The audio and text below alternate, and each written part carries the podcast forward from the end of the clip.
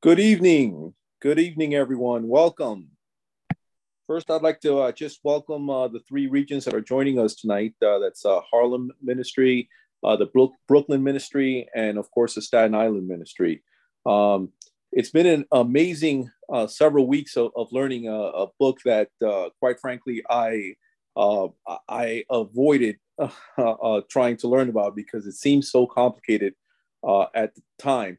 But uh, uh, thank you, uh, Gordon, for uh, for making it uh, easy, I would say, or or even just uh, manageable uh, for be, me to be able to get my mind around it, for us to be able to learn from that. So uh, it's been amazing uh, having you here, and uh, and looking forward to uh, the last lesson um, in this in this series. Um, so thank once again. Uh, We're going to get started, and to get us started, it's going to be Stephen Aguayo is going to get us started with the opening prayer. So go ahead, Steve. Oh, let's pray, guys. Uh, God in heaven, thank you so much for your love.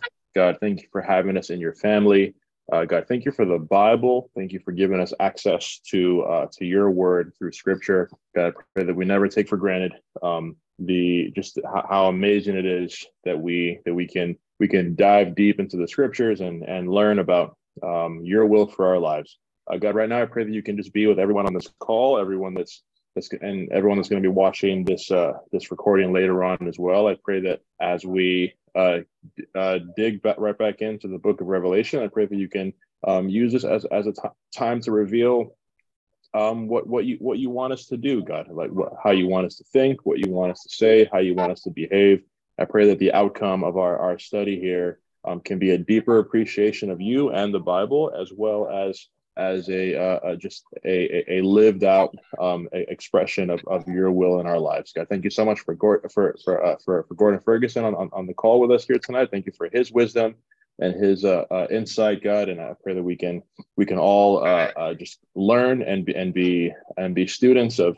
Of of you and your word, and I pray that that, that again that, that we can all leave here with a desire to be more like your son, and and, and I pray that, that that the book of Revelation can can help guide us in that direction. God, thank you so much for being the answers. Thank you for being the instruction, the direction, the motivation, everything that we need to live the lives you call us to live. God, uh, I, I love you, and I pray that we can have a, a great time together here on this call. Praise things in Jesus' name, amen.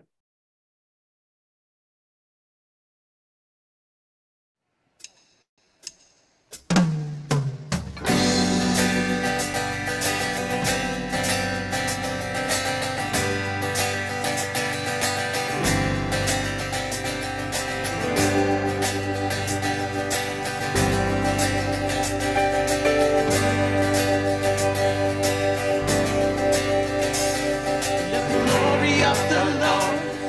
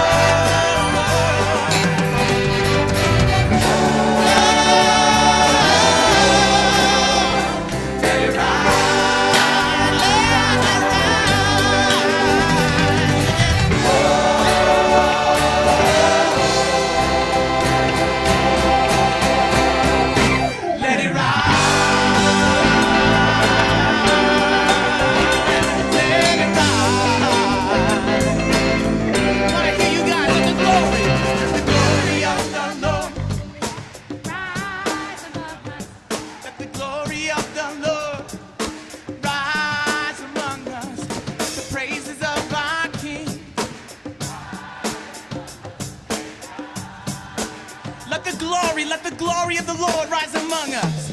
Let the glory of the Lord. Let the glory of the Lord.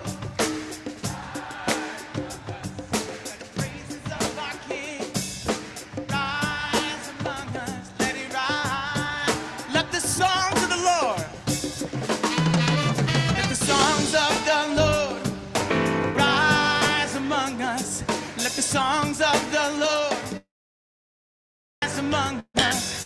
Let the joy of our King rise among us. Let it rise. Let the song of the Lord, let the songs of the Lord rise among us. Let the songs of the Lord rise among us. Let the joy of our King rise among us. Here we go, everybody. Whoa!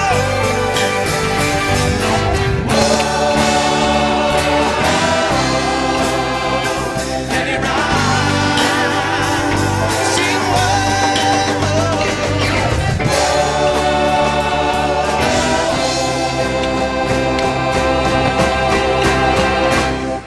rise. Amen. Peace. Good evening, brothers and sisters, and uh, welcome back to our midweek service at the New York City Church of Christ. Uh, it gives me great honor again tonight to be able to introduce to us our guest speaker, Gordon Ferguson. Uh, Gordon is a great Bible teacher, an evangelist, an elder. He's served in all those three roles in our fellowship of churches over the years. And the last four weeks has been tremendous. Uh, Gordon has broken down the book of Revelation for us. And tonight, uh, I'm sad to announce that uh, he's going to wrap things up by looking at chapters eighteen to twenty-two. Gordon, on behalf of all the disciples in Brooklyn, from Harlem, and from Staten Island, I want to say thank you to you personally.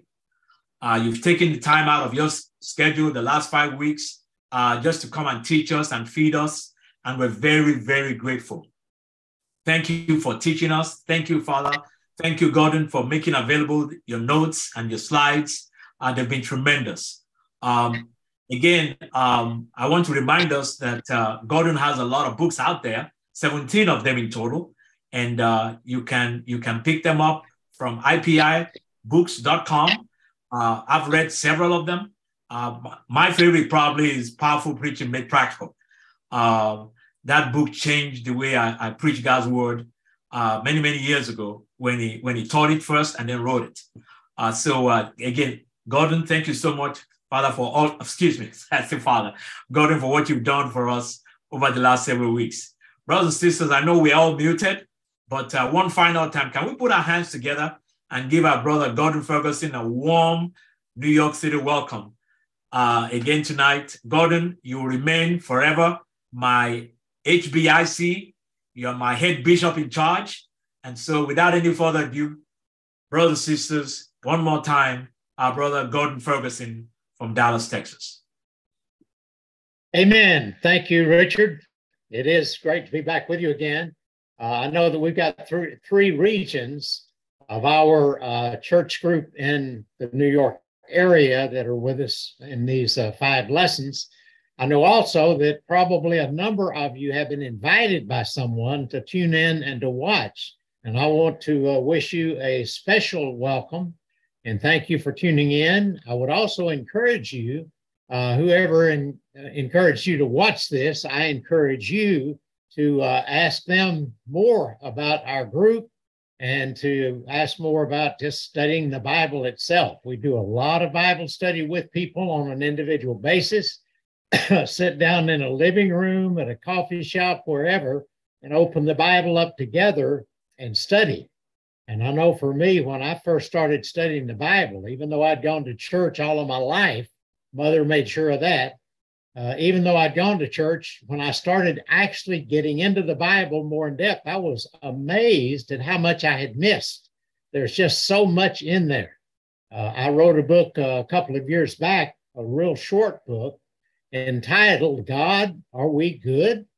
And then Can I Know For Sure was the subtitle. And those are good questions. All of us are going to uh, meet God. Some of us will be fortunate like me and get old before you do it. Uh, others may not live as long as I have. I'm eighty years old now, so God has let me live a long life, but it's about done. And uh, it won't be that long before I meet him. And I want to make sure that I'm prepared. And the only way I know that I can be prepared is to see what his will for me is, as stated in the Bible. So I encourage you uh, to do some in-depth study if you have not. And there are plenty of people uh, in these uh, groups here that are a part of the New York City Church that would be happy to sit down with you and study and help. Uh, I would say this as we kick off tonight, uh, picture, and this is about the background of Revelation. We have taken the position that it is written in anticipation of an ever-increasing, during the first several centuries, an ever-increasing persecution of Christians by the Roman Empire. And so in chapter twelve, Satan is talked about, and then in chapter thirteen, he has two allies, two beasts, uh, one land beast, one sea beast. One of them Uh, stood for political Rome. That was the power that led to the persecution of Christians. The land beast, or later called the false prophet, was uh, the religious side of that, that enforced emperor worship. And of course, Christians could not say Caesar is Lord, and that got them into all kinds of trouble and many times caused them their lives. And then in chapter seventeen that we got to last week, we're introduced to another aspect of the Roman Empire, and that is the great prostitute, or the worldly side of Rome and the materialistic side. We'll talk about that in just a moment. But in order to get into the setting of it and what it would have been like in those early centuries, picture yourself going to church on a Sunday night, and you're having to hide out because you're being persecuted. So you're meeting in the catacombs or in some place that you hope uh, will not be discovered by the authorities. And so you're meeting together, and in the fellowship time before church starts, of course, they were at night because uh, Sunday was not an off day for them. Uh, they worked on Sundays, and then they could get together afterwards at night. But picture going to one of those services during the fellowship time, and you see a little group of women to one side, and they are crying. And one of them is especially crying. She is weeping aloud.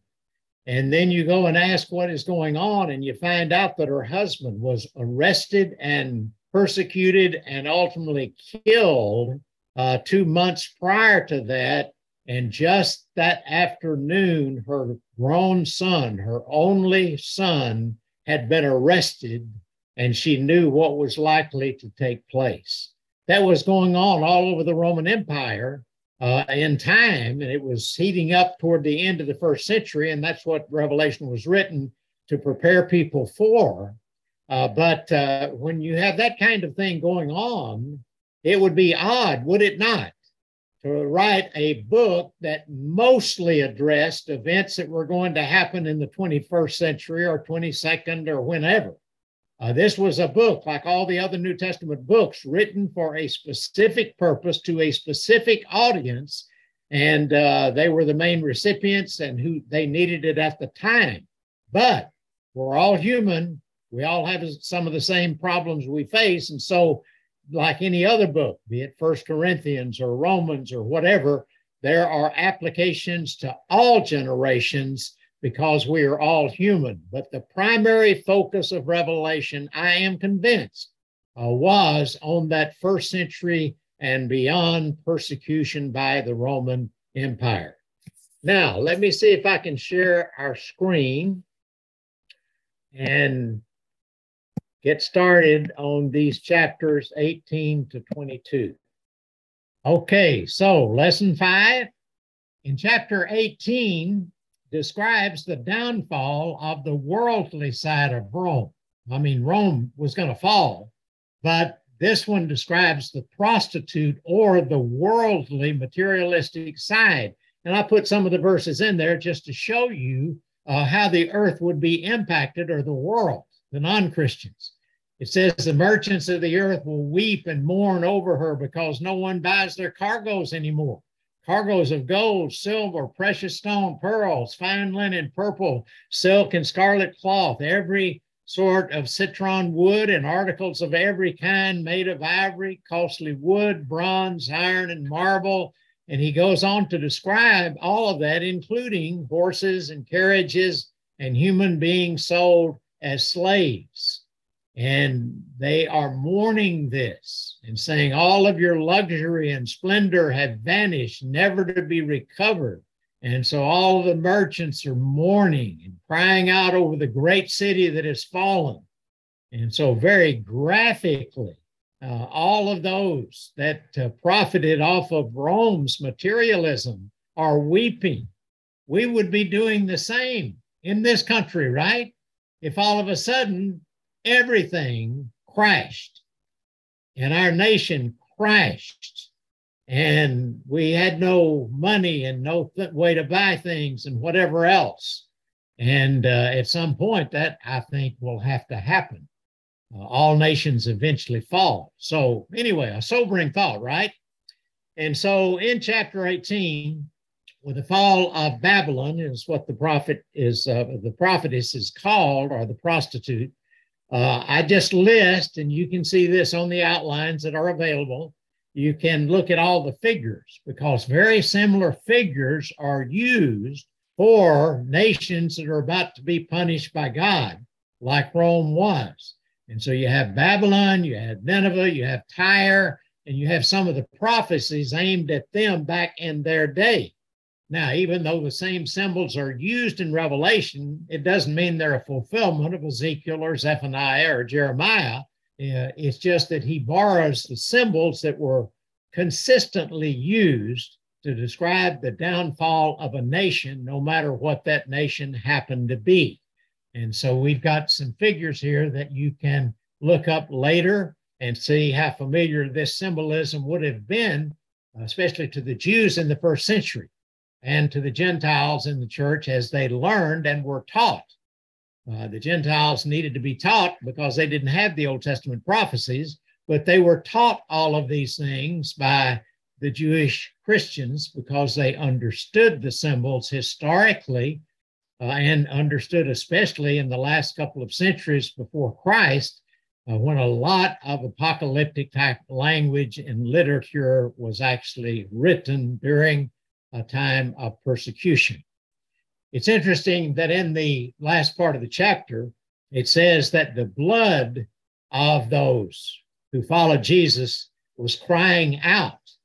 And that's a common uh, way to describe it. In Genesis four ten, uh, Abel's blood cried out to God after his brother killed him. And then Jesus in Matthew twenty-three said all the blood of the righteous that were slain all the way back up until the present was going to be Uh, taken out on that generation, uh, referring to the destruction of Jerusalem in A D seventy by Titus and the Roman armies. And now he is saying some a little later, not all that long later, that the blood in persecuting Rome had cried out to God. And you recall back in chapter six, the sixth seal described uh, those who had been martyred, and they are crying out under the altar of sacrifice. They had been sacrificed, not by God, but by Rome. They were crying out that God avenged their blood and uh, raised their cause, which God ultimately has done and always will. At the end of chapter nineteen, you get the, uh, or in chapter nineteen, you get the beast and the false prophet destroyed. We were introduced to them back in chapter thirteen, but they are destroyed in chapter nineteen. We've already got the prostitute judged and destroyed, and now the other allies of Satan, the beast and the false prophet, are destroyed. Uh, that begins in chapter nineteen with what I just call the Hallelujah chorus. Uh, hallelujah means praise God. That's, that's a good word. It's found only here. Five times here, or four times, uh, in the whole New Testament. And I had been around certain groups that I you would have thought hallelujah was on every other page of the New Testament because they were big on the Word, which I don't mind the Word. I mean, it's in Revelation, but it was at that point when they realized that God, uh, in fact, was going to judge the persecuting empire. There was a praise offered to God in the form of this word, hallelujah. Uh, then he talks about in this chapter and again in chapter twenty-one about the church or God's people as a bride adorned for her husband. And that's a very interesting analogy, the marriage analogy. God all the way through the Old Testament talks about being married uh, to Israel. He says, I am married to you. And he says, you have been unfaithful to me, although I was a husband to you. Many passages. And so when you look at the New Testament, uh, Paul said in Second Corinthians eleven two that he was jealous over them with a godly jealousy, for he promised them uh, to Christ as a pure virgin. And so in one sense, we are engaged to Christ in the way that Paul described there. And then Romans seven four talks about uh, the fact that we are married to God. And Ephesians five describes the church as the bride of Christ. So there's a sense in which we're engaged. There's another sense in which there is a union, a marriage union, but the celebration, the marriage supper, is still in the future, and that is announced in chapter nineteen and described a little more in chapter twenty-one when the New Jerusalem, uh, as the bride of Christ, comes down as a bride beautifully adorned for her husband. I remember years ago when I had just started training to preach. I was in a school, and there was an older man that was the director of the school. And one night he preached a sermon entitled Married to God. I had never thought of that concept. I didn't know the Bible much at that time. I had just started my training. But that, uh, that sermon about took my breath away. I thought it was absolutely stunning and beautiful, the idea of being married to God. And now, at the fifty-eight year mark of our marriage, and knowing how precious marriage is to my wife, uh, then I can think about being married to God, being a part of the bride of Christ, and there's so many lessons in that. Sometimes when I teach the book of Romans, it fits in very well with uh, Romans seven, but sometimes when I teach the book of Romans, like in a workshop on a Saturday, on Sunday, I will always preach that sermon, Married to God. Uh, to me, it's kind of a showstopper sermon. I love that sermon. I've preached it many times. I stole it straight from my older friend back in the day, uh, but I have preached that lesson many times, and it's a beautiful concept, uh, especially if you have a good marriage. Someone said that a good marriage is probably the closest thing on earth to heaven, and a bad marriage is probably the closest thing on earth to hell. I think there's probably some truth to that one. I had one elder friend years ago. He said uh, he had many little sayings that were always uh, really cool, I thought. Uh, his name was George Havens, and we called him Georgisms. But one of his Georgisms that I put in a book, probably my book, Fairy Tales Do Come True, about our marriage.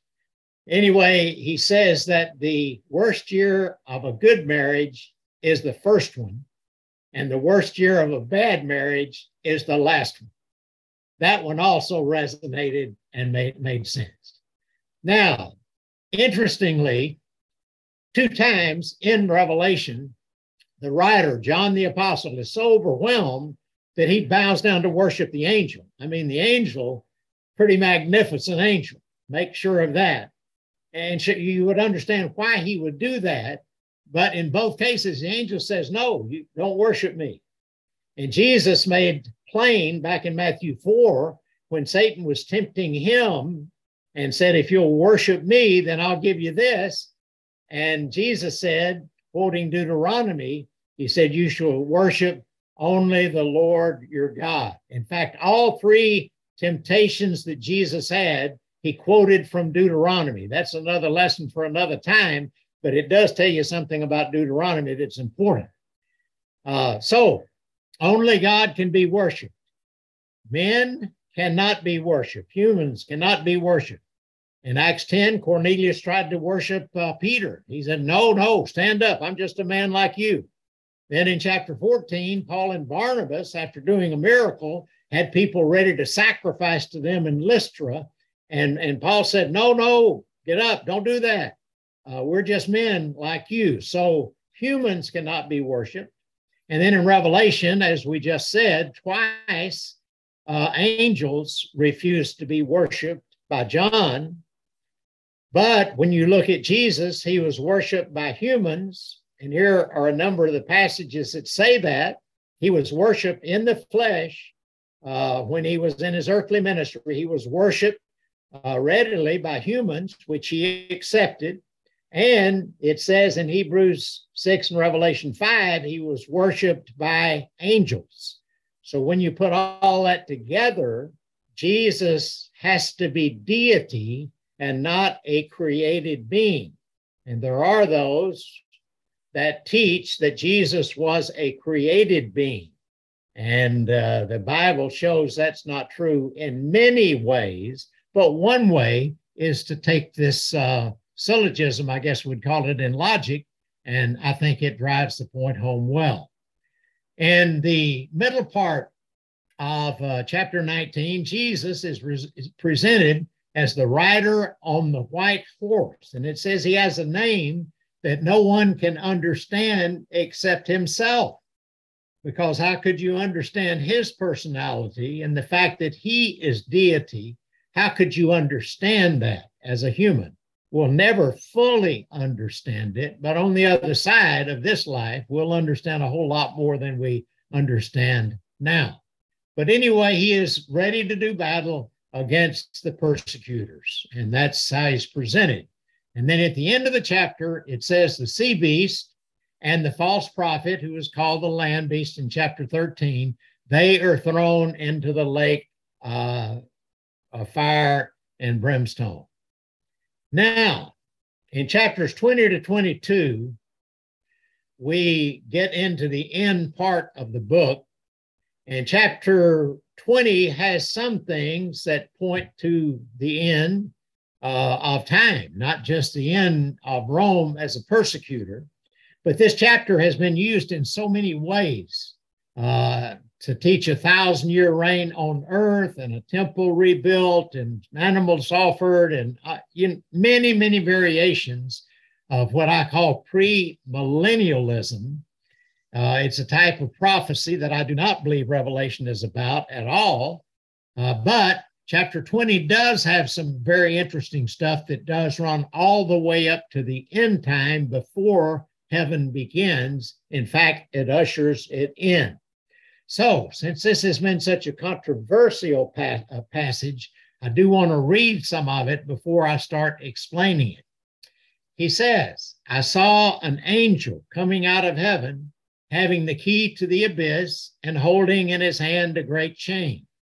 He seized the dragon, that ancient serpent, who is the devil or Satan, and bound him for a thousand years. He threw him into the abyss and locked and sealed it over him to keep him from deceiving the nations anymore until the thousand years were ended. After that, he must be set free for a short time. Now, I'll tell you what I think this means in a moment here, but we'll read a little more. Uh, I can't really see the top of that, but it, it says uh, that he saw uh, the people on thrones who had been given authority to judge.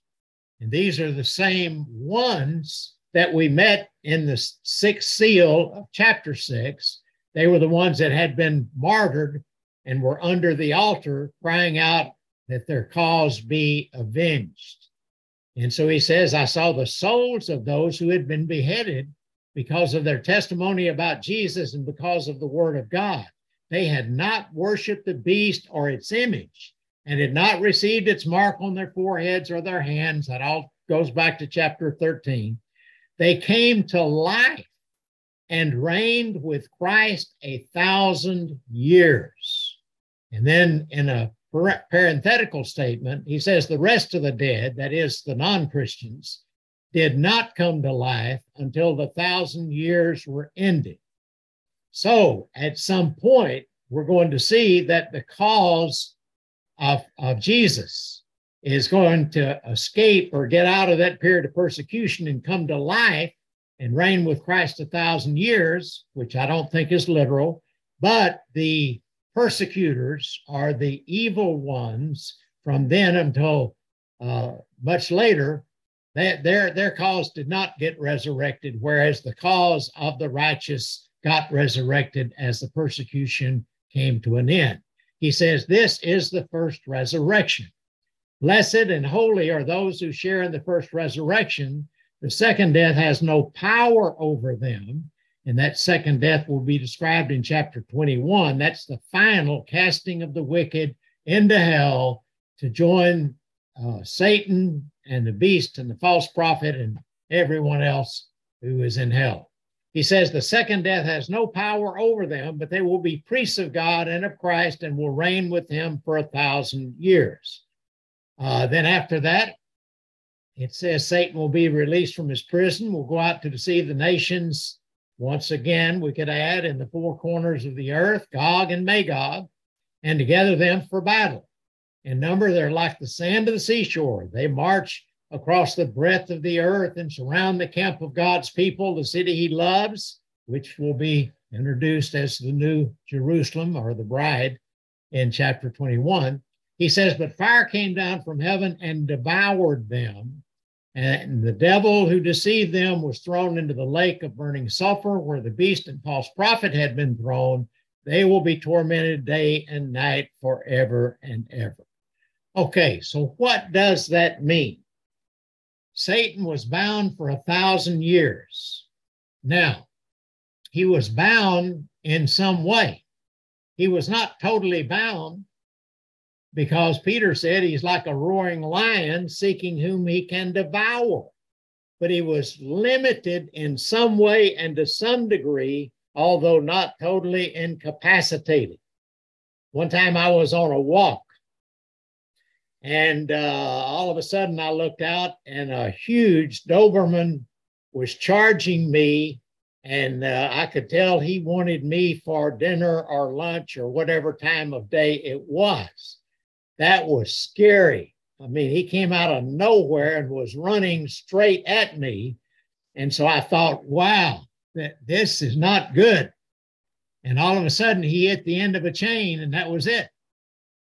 He hit the end of a chain about twenty feet from where I was. And I thought, oh, okay, I'm not afraid of you, Doc. You are chained. You are bound.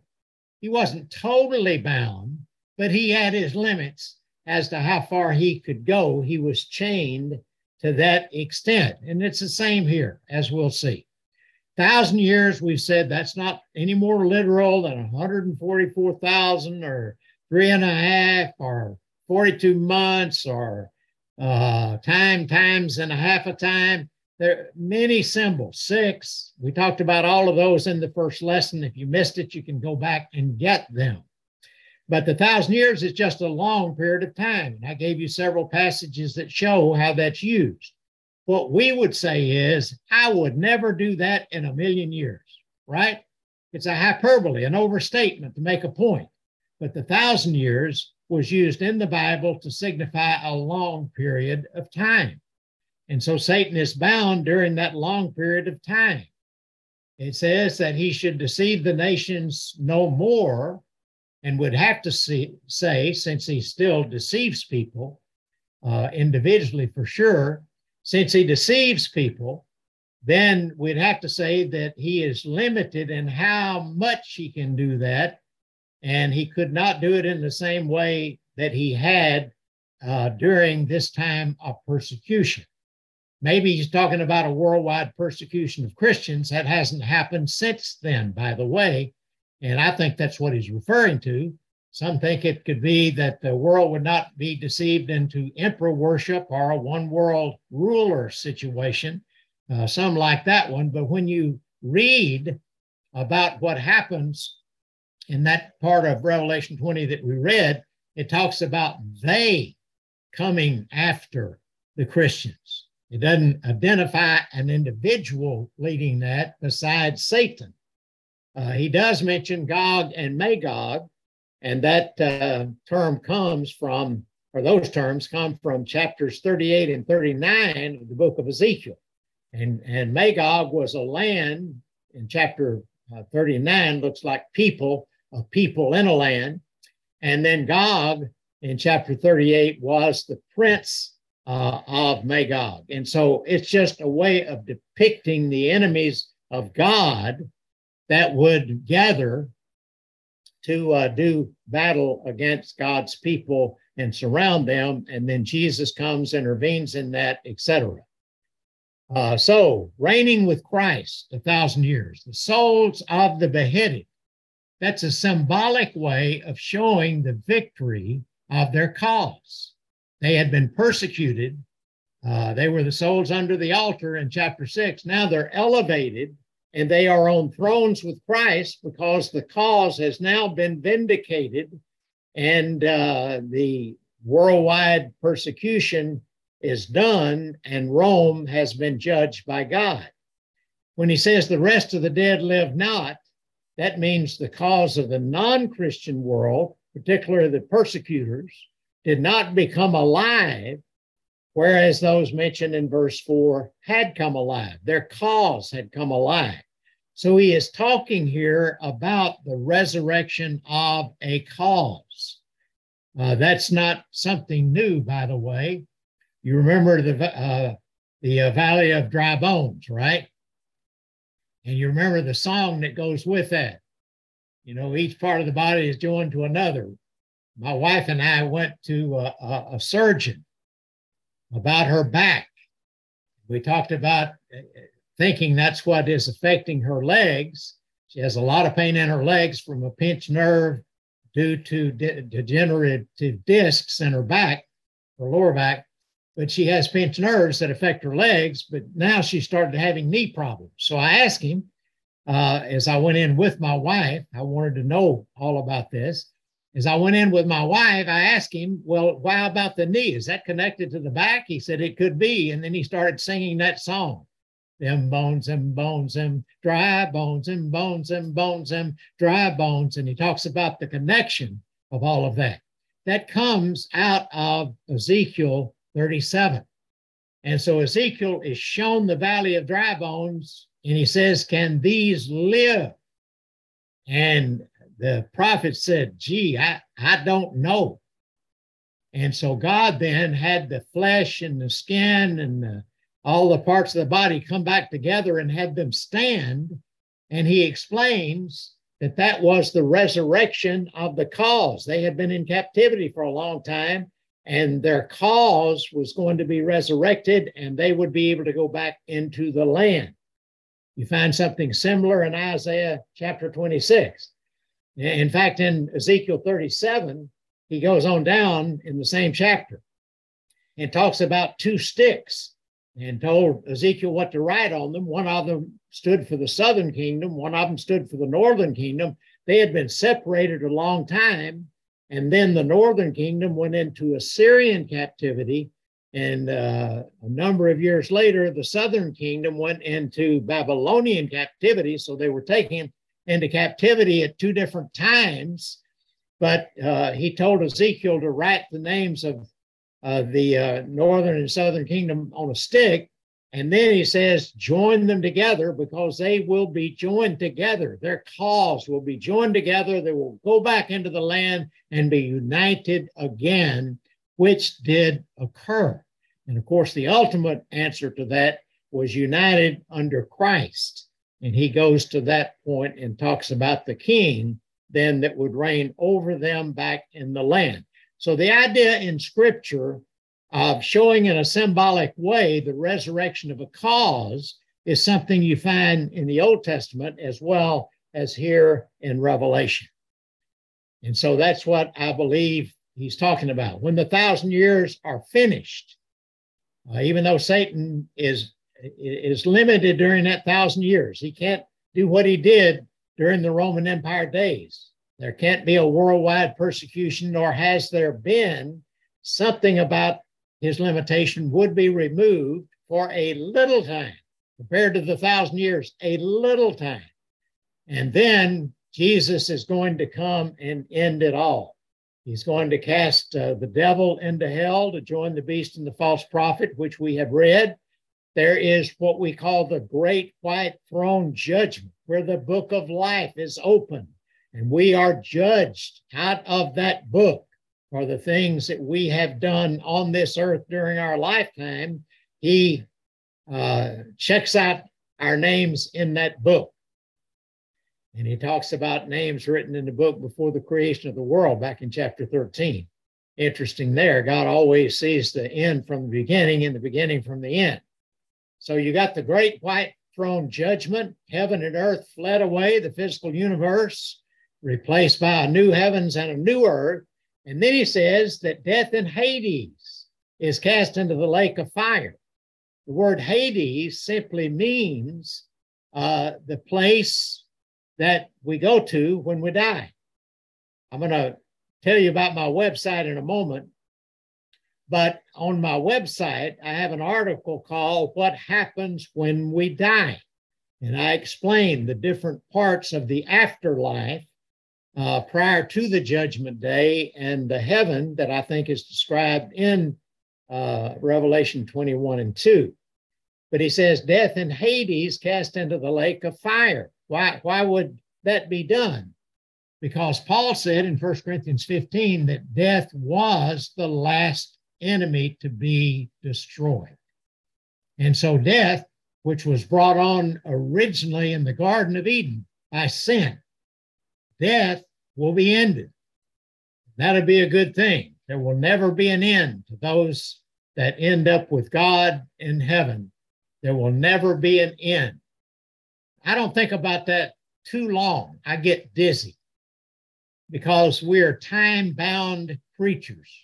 Things have a beginning and an end.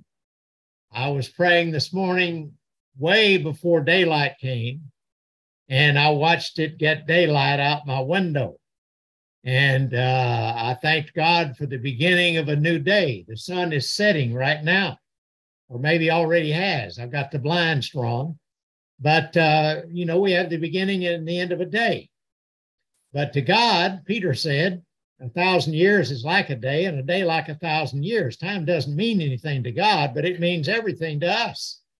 Uh, we are time-bound creatures, and we judge things based on time.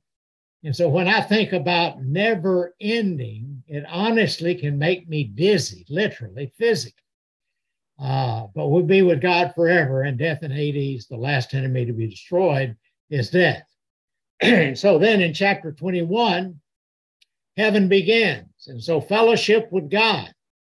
New Jerusalem comes out of heaven as a bride adorned for her husband.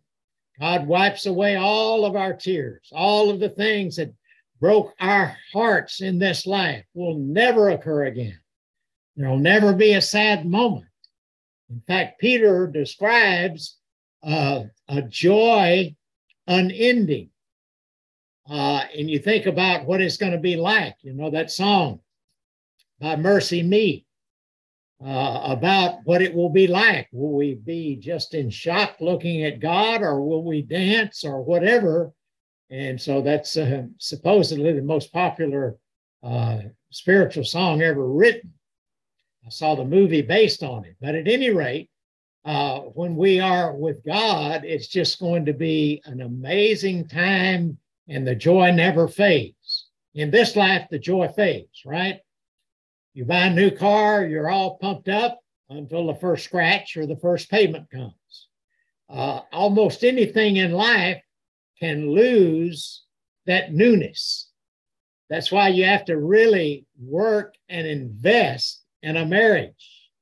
That's why in our fifty-eighth year of marriage, or now going into our fifty-ninth, I'm reading a chapter a day out loud to my wife, not every day, but Uh, I read a chapter out loud, and then we talk about it and reminisce and go back. But uh, my wife suggested that. We've read many marriage books together. because we know that it takes a lot of work to keep things growing. And heaven is not going to take a lot of work. It's just going to be there. It'll be joy unfading, as Peter put it. So you get introduced to it that way. But he does go and give one final warning to what ha- about what happens to the wicked, to make sure that no one aimed for heaven uh, starts going back in the wrong direction, to make sure that those that are going in the wrong direction will reconsider and figure out God's will and do it and follow the Lamb. So he says the wicked are excluded, and he names off the various sins. I think he starts with uh, unbelief, if I recall, and the unbelievers are the one that said Caesar is Lord. That saved their lives, but not forever.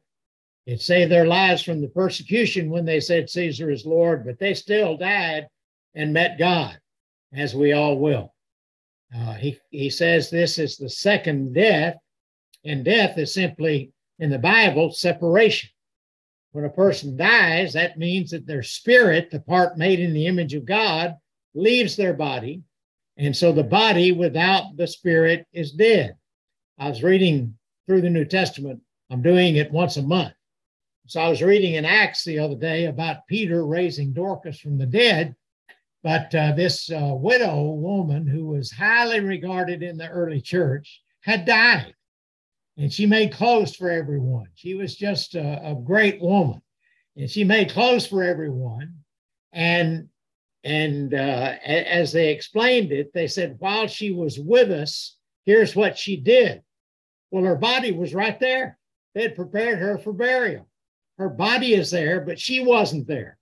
Because when we leave, our spirit leaves our body. All of that is in that article on my website, What Happens When We Die. But the ultimate second death is when uh, there is a separation into eternity without God. And that is a scary, scary thought.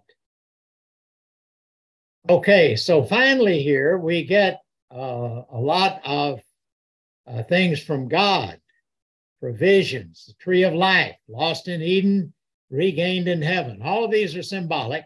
And he describes heaven in a way that, goodness, uh, I have no idea what some of that could possibly mean in a literal sense, because it isn't literal. He's just describing in human terms what would uh, be the most amazing thing we could imagine. And whatever we could imagine, it's fantastic and great and awe-inspiring and breathtaking. In spite of everything we could imagine, it would be only a little pinch of what the real afterlife with God is going to be like. And so you get a final invitation here, the Spirit and the bride. The Spirit beckons us through his words, the Bible. The bride, the church here, has the responsibility to teach the lost also. And so God is reminding us to the very end that people need to be taught the gospel of Christ. They need to be taught God's word so that they know how to be ready to meet him and spend eternity with him. So that's a cool little thing right toward the end. A final warning. He says, don't add to, don't take away from these words that are written in this book of prophecy, verses eighteen to nineteen. Uh, the primary application is to the book of Revelation, but it's true of all inspired words. We cannot change God's word to fit us. Uh, many people do. They have different views. Well, I know it says that, but we got our buts in there in the wrong place, B U T S. Uh, that's uh, scary stuff there to explain away the Bible. When I read it, I believe it, I take it seriously. I saw a bumper sticker one time that was popular, and it says, God said it, I believe it, that settles it. And I said, oh, no, no, that's one line too long. You don't need that middle part. God said it, that settles it, whether you believe it or not. Uh, we got to take the word seriously. That's why I'm still teaching the Bible. That's why I spend much of my days. I hadn't been on the staff of a church for a long time, but that doesn't change what I'm here for. That doesn't, that doesn't change my purpose. I'm not going to be out on a golf course every day. I'm not going to be reading the latest novel every day. I am going to be in the Bible. I'm going to try to get other people in the Bible. I'm going to teach the Bible to anyone that I can. And I talk to the people that come uh, or that I get to see. I share with people all the time and try to get them to study the Bible with me. I've given a number of those books uh, entitled, God, Are We Good? It's a small book. I- I've given that to many people.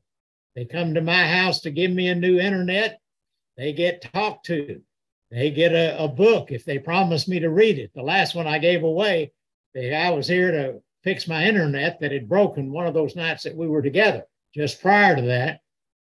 And uh, I said, now I'll give you the book.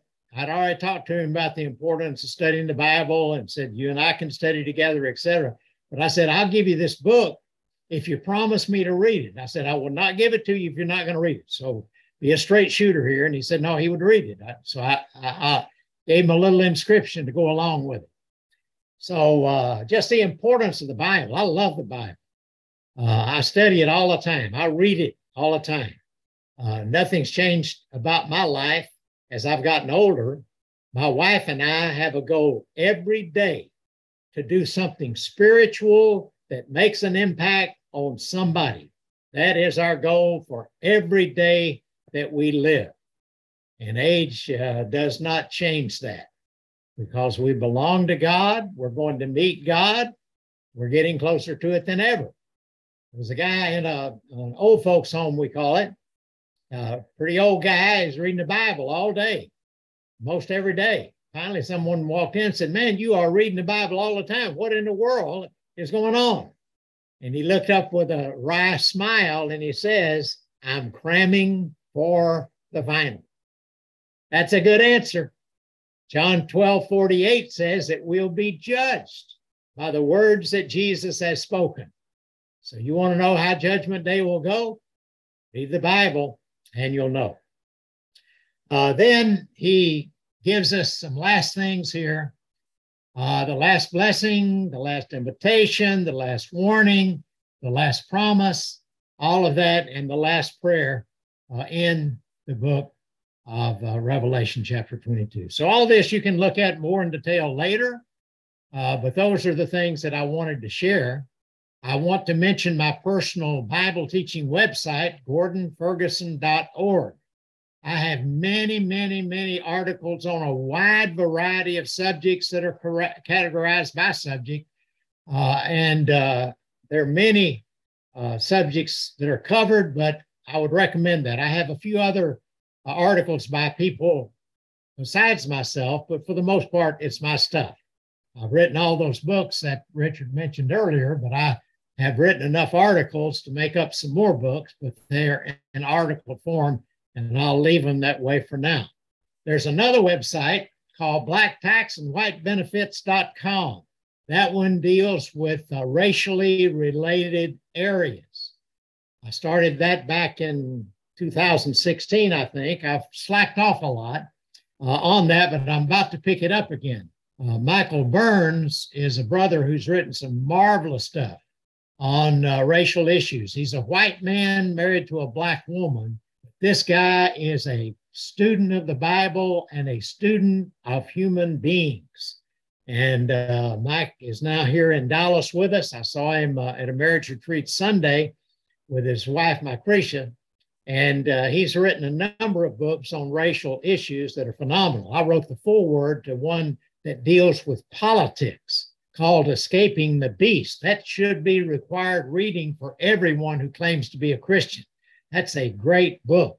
But because guys like him are writing, and I have a conviction that more Black people need to be writing and giving us their view of the world that they live in, uh, I have sort of backed off. But I was talking last night, as a matter of fact, with a brother in a church in another state from you or me, and uh, he's one of my advisors.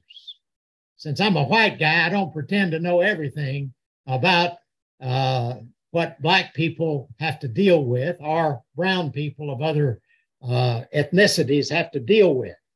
And so Michael Burns has been my main advisor, but I've got another brother. I call him my militant advisor.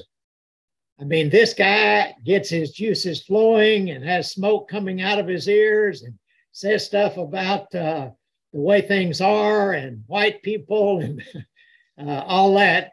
He says, I'm the only white guy he can say all that stuff to. And I said, well, come on, bro. Uh, I, I'm, I'm there with you in, in most cases anyways, but come on. Everyone needs a place to vent. And so he vented on me last night, but I said, listen, bro, let's figure out some articles and you write them, I'll edit them. I'm, I'm a better writer than you, but I will edit those and we'll just talk about what it looks like from my perspective as a black man. And so he's going to be writing some articles. You'll figure out his name then. But anyway, I'm going to start up a series on that, because he's got a lot of things that he has a lot of concerns about. And uh, he's kind of running out of patience. He's getting old. He said, I, I, I need to see more change. And especially in the church, he's not crazy. He doesn't think things are going to radically change in a world that's full of sin. Uh, Titus three three says, but before we were Christians, we were hated and being hated. That's the human dilemma. That's always going to be that way. But in the church, uh, it should not be that people don't feel loved and valued and equal with any other human being. And so anyway, we'll have some more on that later. I get worked up about that one too. Uh, but those are two websites that you could look at. And then uh, Richard already men- mentioned it, but Illumination Publisher, uh, I P I dot, uh, I P I books dot com. Has all my books on it. Revelation Revealed, you can get that and read more about the book of Revelation in depth. You can go to these other websites and find things to read. And so uh, I would invite you to do that. So those are some thoughts as I close. It's been great being with you guys. I'm even going to close on time. How many preachers do you know who can do that? I, You know, I've been in, in church buildings where they had a clock on the back of the wall. I said, why you put that up there? And most preachers have no idea what that means when they're up there lathering up and preaching. I happen to be a guy that learned over the years, since I've had a lot of different slots to fill and time limits imposed, I've learned to kind of actually watch the clock and stay uh, within shouting distance of the time allotted. And so I've done that tonight, but it's been awesome to be with you. I love you guys. Some of you I've met in the past and know personally. Others I've not met, but we are blood brothers, blood of Christ brothers. And uh, so we have a natural connection. And if I was right there in the midst of you right now, you and I would feel like we've known each other all our life. Uh, there's something about the church that does that. And I, I'm at home anywhere I go. I've been to churches all over the world, and I feel right at home in any of them, except for the fact that a lot of them are singing in different languages, but I get a translator when it's my turn. Anyway, I will shut up and get off of here and turn it back over to whoever's in charge now. But I love you guys. Thanks for having me. It's been a privilege. Uh, I love teaching the Bible. I love the Bible, and I hope you either love it or fall in love with it, because there's nothing else like it. Jesus is the same yesterday, today, and forever. Hebrews thirteen says, and we need to know more and more about him, in whom, Paul said, all the treasures of wisdom and knowledge are hidden. Well, Gordon, this has been an honor, bro, to sit at your feet, to listen to you, encourage us, to listen to you, teach us. You know, Revelation was one of my favorite books of the Bible, and uh, I am so grateful that you have, that first of all, that we have you among the brotherhood to break down the, the book of Revelation. And uh, it's just an honor, bro, to know you and to be taught uh, by you. Uh, you know, as I was thinking, uh, you know, you you started off with the introduction to Revelation, and then that was week one and week two. You kicked it off with introduction part two, and then chapters one through six. Uh, and then week week uh, three, you took it from uh, chapter seven uh, to chapter twelve. And then in week uh, uh, four, you took it from chapter thirteen to chapter eighteen, I think. And then you closed us out uh, this evening, um, you know, with uh, ch- from chapter nineteen to chapter twenty-two. And some of the things you mentioned today, bro, just uh, some of my favorite parts of the Bible, period. You know, I, I love the, the point you made about, you know, being, if you're in a good marriage, you're close to heaven. But you're in a bad marriage, you're close to hell. And, uh, you know, that uh, that is so real, bro. I appreciate that. But uh, the parts of the, of the, you know, of the lesson tonight, it really spoke to me. All of it did. But I love when you talk about the book of life, you know, and no, one day we're going to all be with God forever, right? Forever. And so I really appreciate that. I do want to double back real quick and just mention your book, because even though you took five weeks to break this book, uh, to break the book of Revelations down, or the book of Revelation down, it it's still so much more that we can get from, from the book of Revelation. So I want to encourage all of us, uh, if you can, go ahead and buy Gordon's book, uh, Revelation Revealed.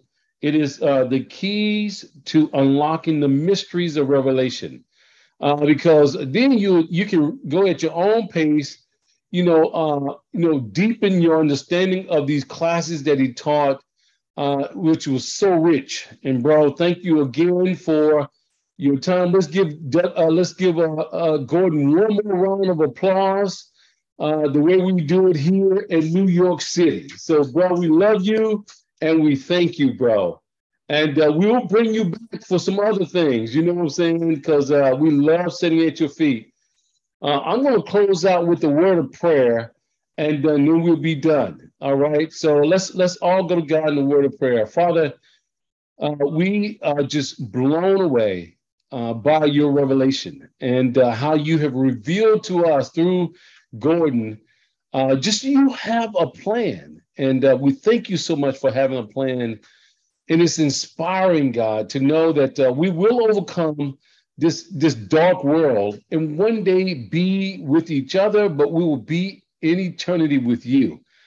And it's an honor, God, to, to be able to know you and to learn more and more about you and to fall deeper and deeper in love with you. We need you and we love you. And we pray this all in Jesus' name. Amen. Thank you, bro. Good night.